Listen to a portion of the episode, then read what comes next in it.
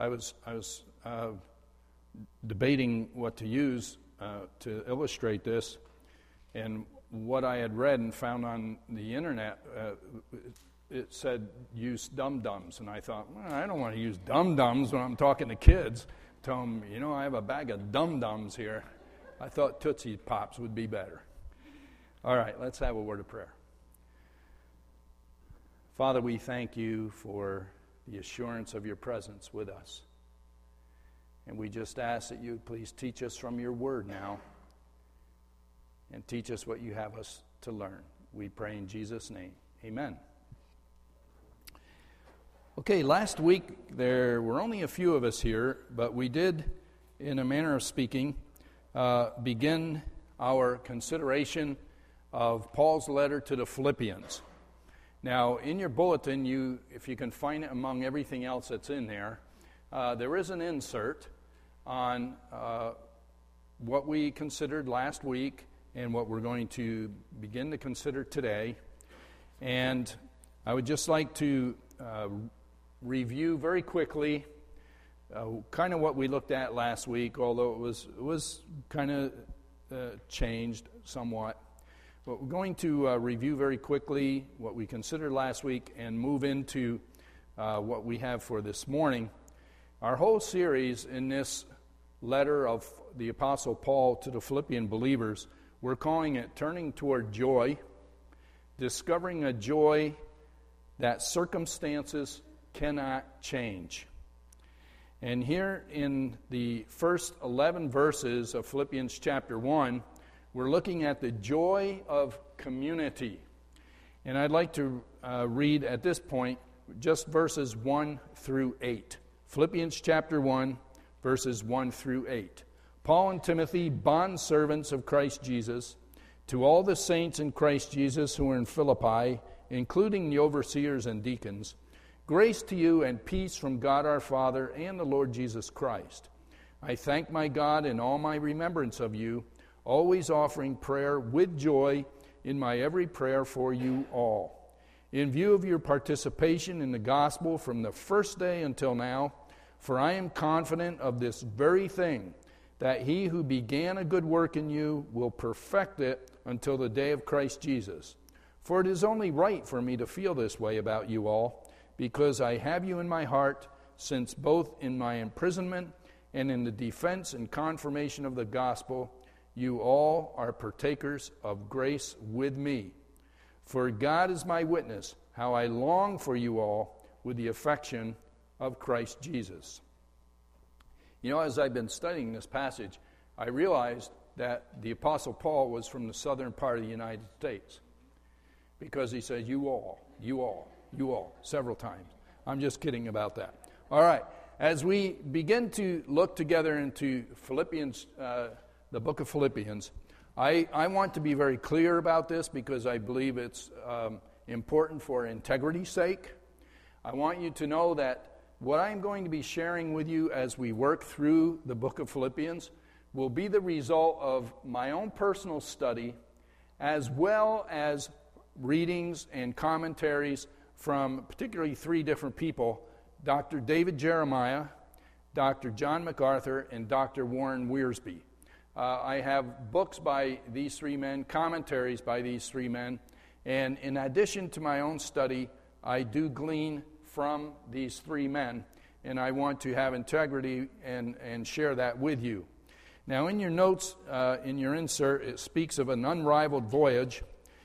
Back in 1620, as many of us may know from our days of social studies or history, the uh, Mayflower sailed from England and brought to us the uh, seeds of life as we know them here now in the United States.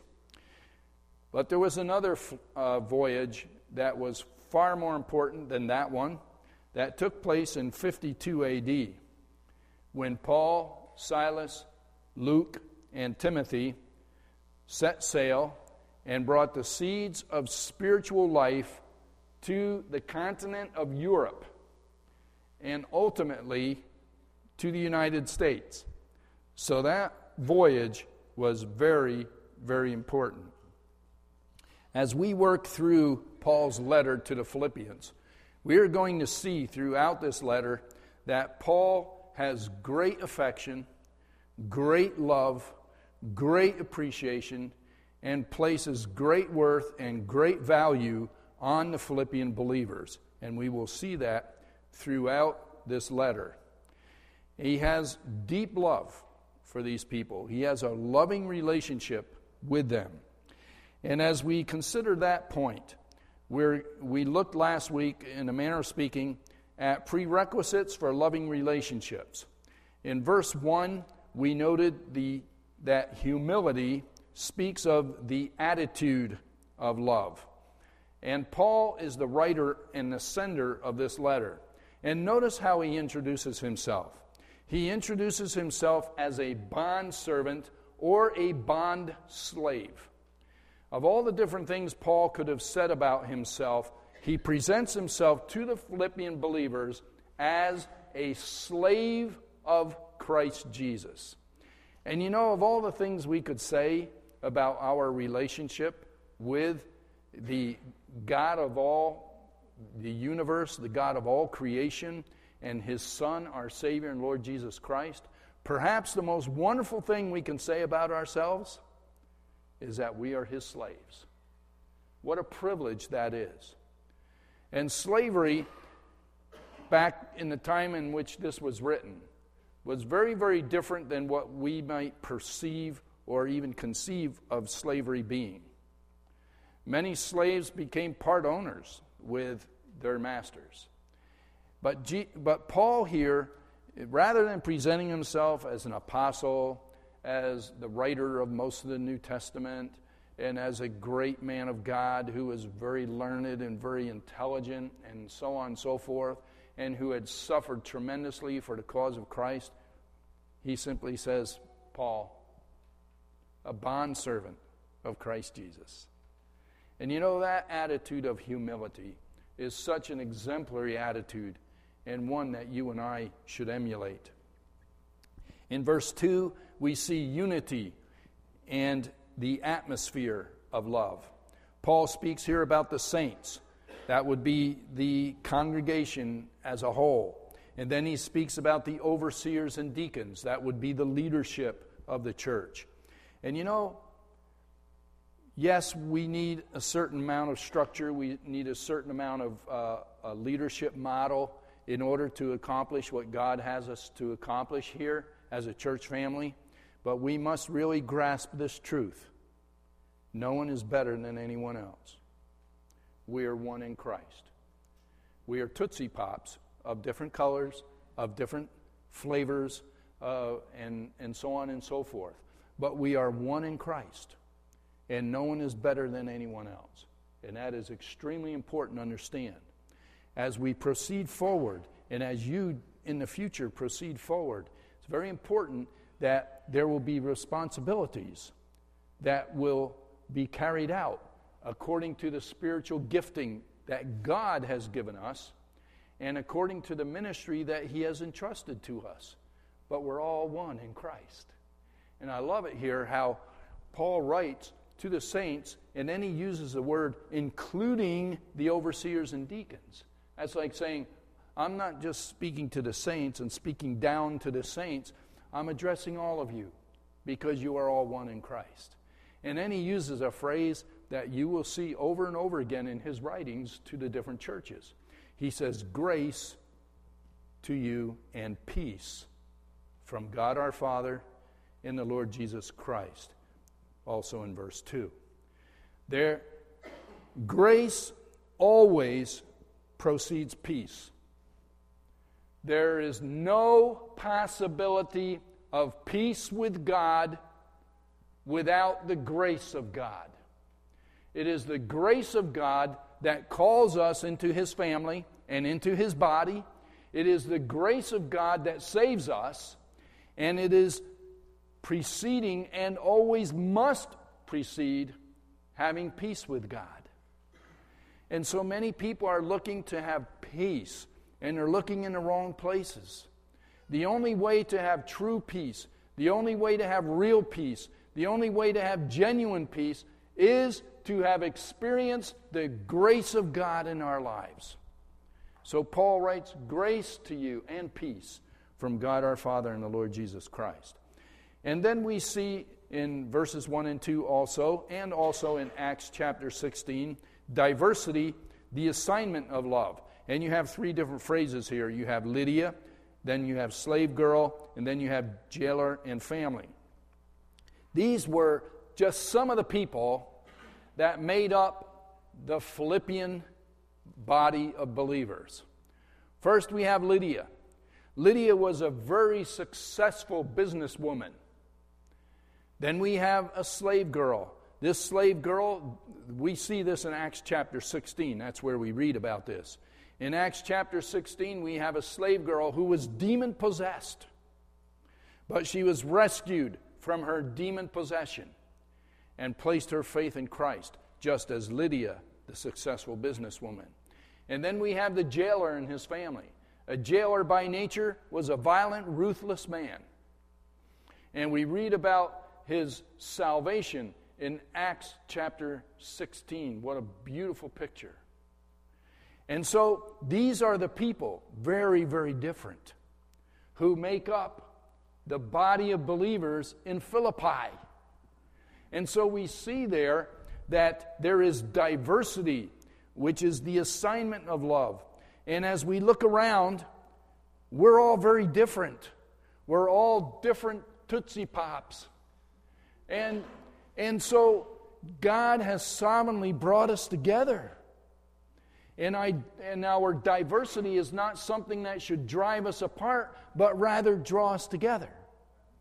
To understand that Mangano brings one thing to the table, Fulano brings something different to the table, and we all are gifted by God, and we all together do God's work for His glory.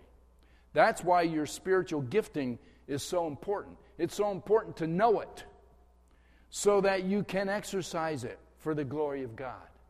And that's not bragging, that's just acknowledging the grace of God. Thank you, Lord, for how you gifted me. Thank you for showing me where you have gifted me. And now, Lord, give me wisdom to know how to exercise my spiritual gift for your glory. That's diversity. And you know, we can have, and, and we do have an overlap with, with the same spiritual gifts.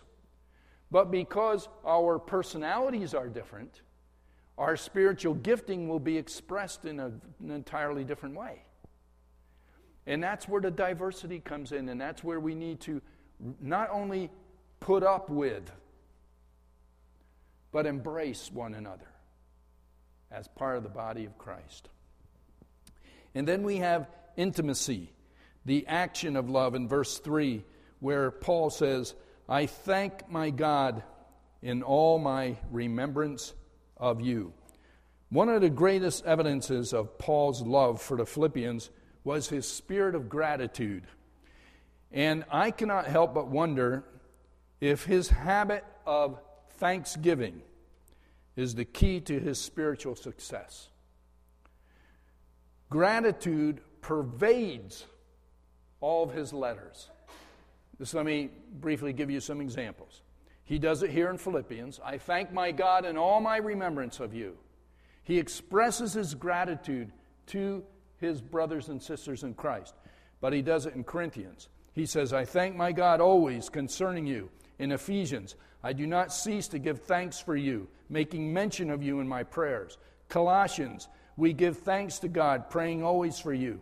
Thessalonians, we give thanks to God always for you all making mention of you in our prayers. To Timothy, I thank God as without ceasing I remember you. To Philemon, I thank my God, making mention of you always in my prayers.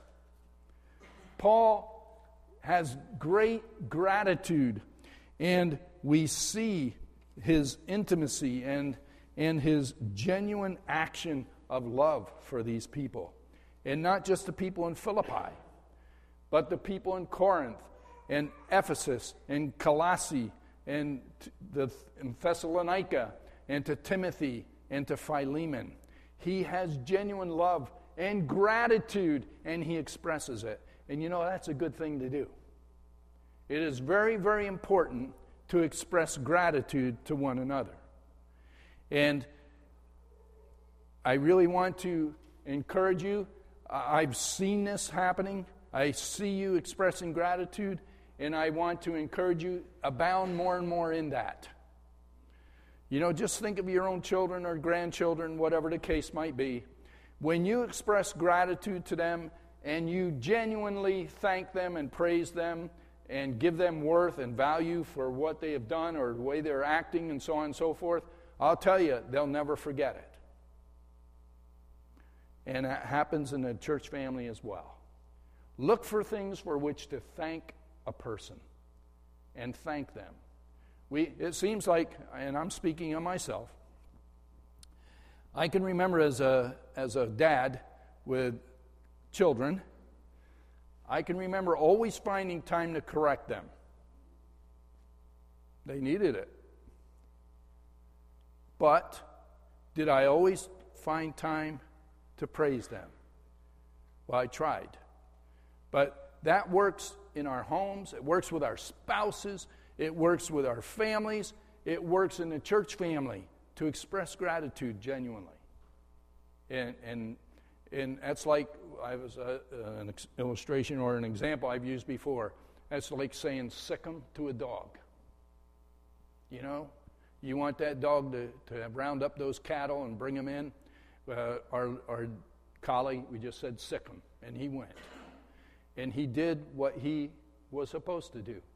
And when we express loving gratitude to others, that really lights a fire under people and encourages them. And then in verses 4 through 8, we see security, the affirmation of love. And what a beautiful thing this is. In these verses 4 through 8, Paul expresses his gratitude to these believers for the way they served together with him. He uses the word participation. For your participation in the gospel from the first day until now. And then he says, And I'm confident of this very thing, that he who began a good work in you will perform it or perfect it until the day of Christ Jesus. So Paul says, I affirm you and I thank you for the security that you provided for me and for one another in participating with me from the first day. What's the first day? That was the day Lydia came to Christ. That was the day the uh, possessed girl came to Christ, and it was the day the jailer and his family came to Christ. That was the first day. That was the day the church started. And he says, You have participated with me in the gospel from the first day until now. He's talking about the point in time in which he's writing this letter, which was about 10 years after the church had been founded. He'd written to them 10 years after the founding of the church. And he's writing them and he's saying, Man, you guys were there at the beginning and you're still there. Thank you. And he says, I'm confident of this that the good work that God began in you back there, he will continue to perfect it until the day you stand before Jesus Christ. And you know, that's what Hope and I want to communicate to you. Now, we've only been here uh, about 15 months, but we have seen your participation in the gospel with us since that day until now. And we believe with all our heart that God will continue to perform that work in your lives and through your lives till the day we all stand before Jesus Christ. Isn't that a wonderful thing to know? And you know, we all are going to stand before Christ someday. And the important thing is that we stand before Him, acknowledging Him, having acknowledged Him as our Savior and Lord, and not having to stand before Him as our judge. And it all comes down to knowing that there was a point in time in my life that, I, that He worked in my life and showed me my need for Him and I responded in faith and became a child of God. And if that is something that's clear in our hearts, and I pray it is, and if it isn't, please speak to me. Or if you're a woman, speak to Hope. Or with someone else with whom you have confidence here. It doesn't have to be us. Anyone to, to make sure that you know Jesus. And so that one day, when we stand before Him, it will be, Thank you, Lord. It's all of your grace. Thank you. And so we acknowledge Him with gratitude. And we, and I, you know, I, there's a song that talks about whether you're going to sing or whether you're going to stand or, you know what I see? I, I see myself flat on my face. I really do. I see myself flat on my f- face before God. Thank you. Thank you, Lord. It's all of His grace.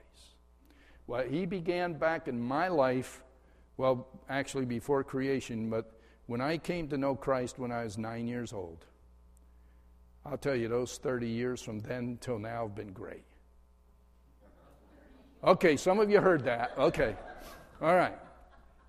You know, th- those, pretty close. But, you know, God, what God started there, and, and you think, think, in that, think of that moment in time when you gave your life to Christ, where by His grace He worked in your life and brought you into His family. What He started there is still going on, and He'll carry it on till we see Him face to face. Wonderful thing to know. All right. Now, having expressed his love for the Philippians, Paul prays that their love for him and each other will continue to grow to maturity. He prays that they will grow in four aspects of their spiritual lives. And I'm going to read now verses 9 through 11. And this I pray. Paul's praying. This I pray that your love may abound still more and more in real knowledge and all discernment, so that you may approve the things that are excellent, in order to be sincere and blameless until the day of Christ, having been filled with the fruit of righteousness which comes through Jesus Christ to the glory and praise of God. So, first of all, we see here, as we look at four aspects of their spiritual lives, Paul's prayer for spiritual growth. First of all, in verse 9, he prays for growth in spiritual devotion. Notice he says uh, here that your love may abound still more and more. He's saying, You Philippians, you're characterized by love. My prayer is that your love may abound still more and more. That's, a, that's a good prayer. You, you folks, as a church family, have, have some beautiful spiritual qualities. And, and you're to be commended for those things, for how you've allowed God to work in your life. And now abound still more and more. Don't stop. Don't remain static. Don't remain status quo. Allow God to continue to work. And that's where the word abound comes, and more and more, that Paul says here in his prayer in verse 9. And he says that true love, in the context, what he's saying here, needs knowledge and discernment. Now, hang on with me for a moment as I say this. We need, to, we need knowledge and discernment because knowledge is based on what we know of God. Discernment is how we apply it. And he's talking in the context of love that your love may abound still more and more in all knowledge and discernment. So, God, uh, through Paul, God is saying here, we need to know who to love and we need to know how to love. Now, hang with me, because a lot of you are, are thinking, as I did as I studied this, well, we're supposed to love everybody. Is that a true statement? Yes, it is. But is it feasibly possible? Is it feasible for us to love someone over in China if we don't know him? Yes, but, but no, because we cannot have a tangible input into his life. Is that making sense? And so, God, in His sovereignty, brings people into our lives. We need to be aware who is God bringing into my life? And who is it that I am to show the love of God to today? Who is it that God brings into my life that I am to show the love of God? And not only who, to whom, but how. How should I show my love to that person today? That's what Paul prays for here. And then verse 10, he prays for growth in spiritual discernment. Notice what he says that you may approve the things that are excellent. A lot of our choices as believers is not so much between bad and good, though we have those choices, granted. Many of our choices, however, are more between what is good and what is better, and what is better and what is best. And so, Paul is speaking here to these Philippian believers in the sense that, okay, you guys already know what is bad and good. And so you should be beyond that now, and you should be developing a discernment to know what is good, what is better, and what is best. And that is how I would address you this morning. I believe that you have a knowledge of what is bad and what is good. And so we move beyond that. And now, Lord, we need discernment to know what is good and what is better and what is best. And that's what Paul prays here for these Philippians. And this is a good prayer for us as well. We're told in Ephesians 4 1 that we are to walk worthy of the calling with which we've been called. And the only way we can do that is if we're into the Word, we are praying, and we're allowing the Holy Spirit of God to direct us. And when we do, we will have discernment. And we will know what is good and what is better and what is best. And I really urge you as, as a church family to individually and to collectively allow the Lord to continue to develop a discernment between good, better, and best. You will need it in the days ahead. We live in a very unpredictable world. We live in a world that is very confused. We live in a world where truth has become falsehood and falsehood has become truth. We need discernment. And God promises it to us. And He promises it to us through His Word, through prayer, and through the Holy Spirit. And I would add, through each other. And so, in the days ahead, we will need that. And then Paul prays for growth in spiritual development. He speaks again about be sincere and blameless until the day of Christ. Sincerity speaks of uh, an absence of, of hypocrisy. And blameless uh, refers to having a lifestyle that does not lead other people into sin. The word uh, in the Greek actually is scandalon, which kind of sounds like scandalous, but originally it referred to the part of a trap to which bait was attached.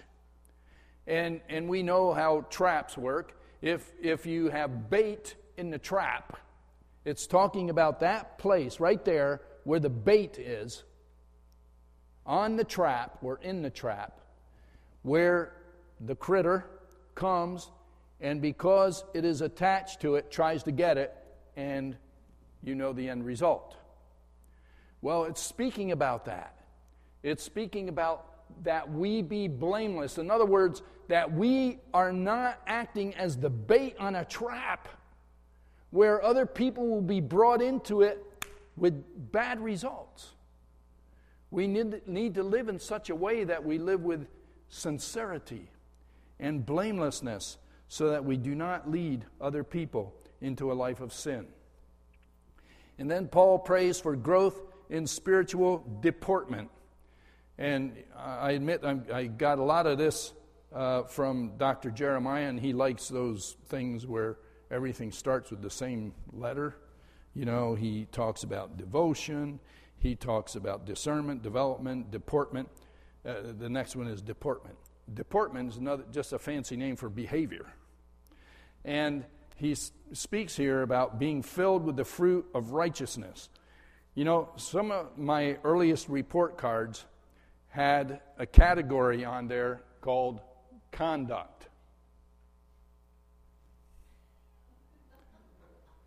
That's just another word for deportment. Deportment is just a fancy name for conduct. You know, my parents were more interested in the grade I got in conduct than they were in my academics, with good reason. I've shared with Hope some of the things I used to do. And, and she, she just says, Len, praise God he didn't give us any boys. And, and, and I look back at some of the things I did. they were fun, man. But, but you know, I never got very good grades in conduct. And boy, I was awfully glad when I moved into high school they didn't have that category. but you know, that is what my parents were concerned about, and again, with good reason. But that's what Paul was concerned about here for the Philippians, for their deportment, for their conduct. And he speaks here that their lives would produce the fruit of righteousness, which comes through Jesus Christ to the glory and praise of God. You know, we can put on a false face for a while. And in the parable of the wheat and the tares, uh, the wheat and the tares, tares just another word for weeds. The wheat and the weeds were, were together, and they couldn't even distinguish them. They looked alike. And so the, the owner, the farmer said, Leave it, leave it be, leave it alone till it gets larger. Then it will be clear. And then when we pull out the wheat, tares will come out, or or vice versa. And that way, by pulling out what we think are weeds now, we won't be destroying the wheat. And so, my whole point in this is that we can fool people for a while. But whether we are, whether we are characterized by the fruits of righteousness because we're in Christ, that's lasting fruit. And so, uh, I couldn't even be good some of the time. You know, I needed Jesus Christ.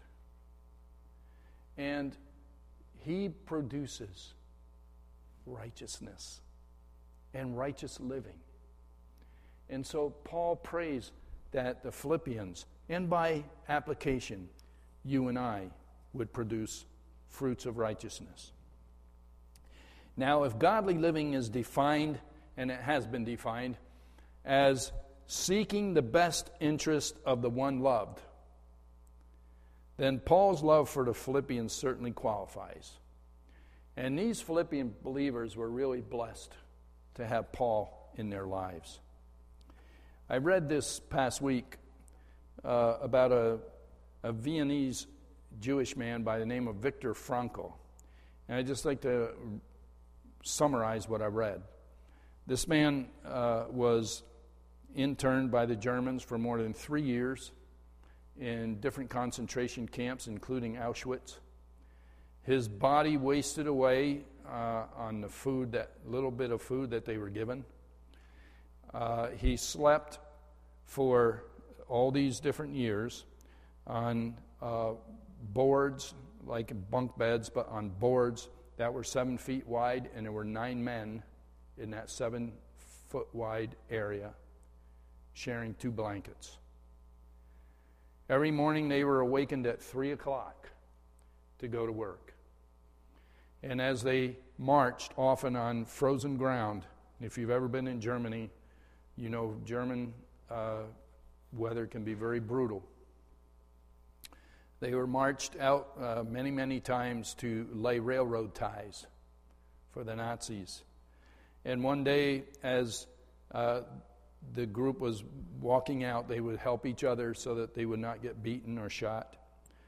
Uh, the man next to Frankl said, If our wives could see us now, I do hope they are better off in their camps and don't know what is happening to us.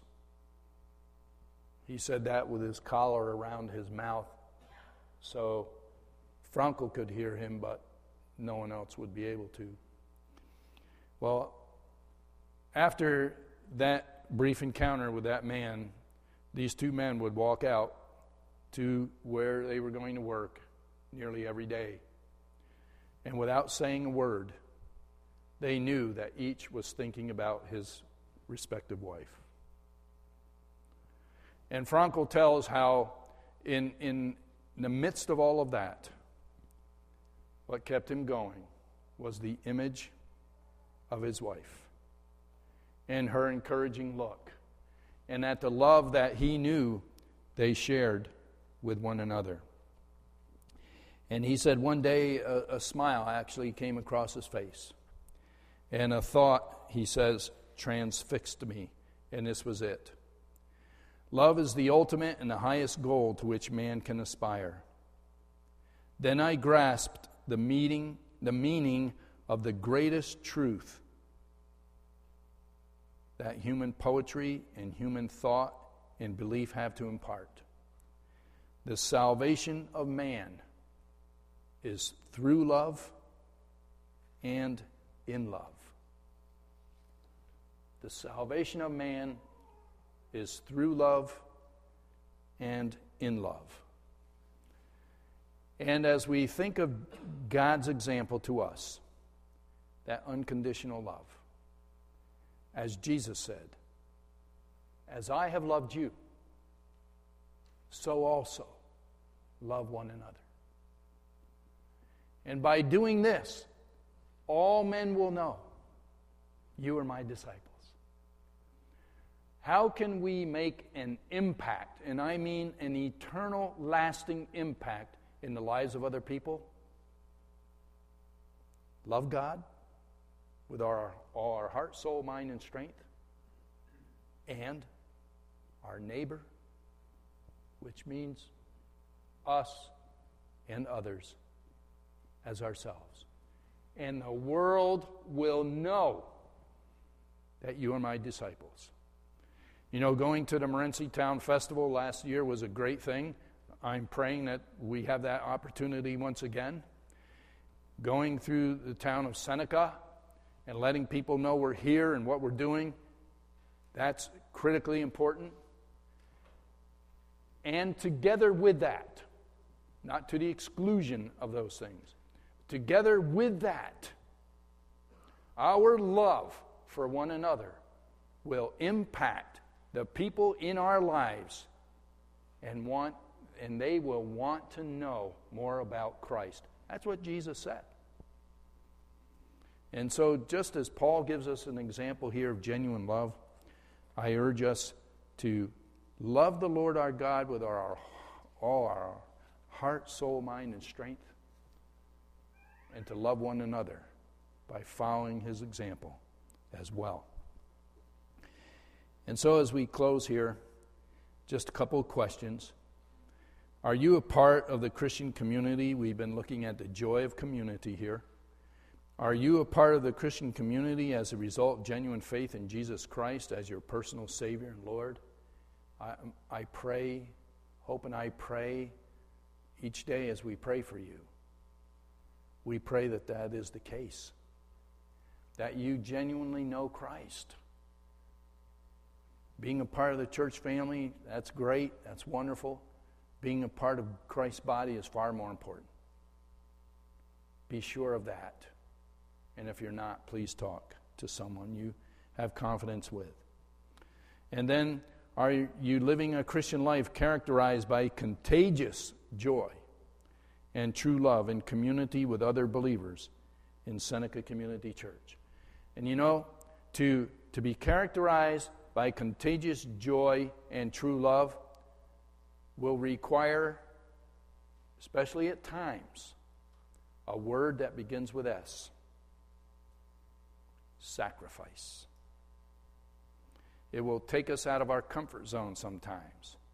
It will cause us to do things that we would rather be do something else at that point in time. But because I genuinely love this person, I'm going to step out of my comfort zone and I'm going to show genuine love. I'll tell you, that's contagious. And that will eternally impact this church family and this community for Christ. Let's pray. Our Father, we thank you for this letter. And Lord, I'm, I'm excited about going through it together with these believers.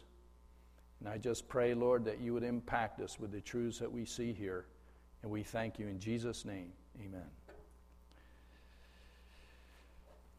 Okay, at this time, praises and prayer requests. Anyone, please.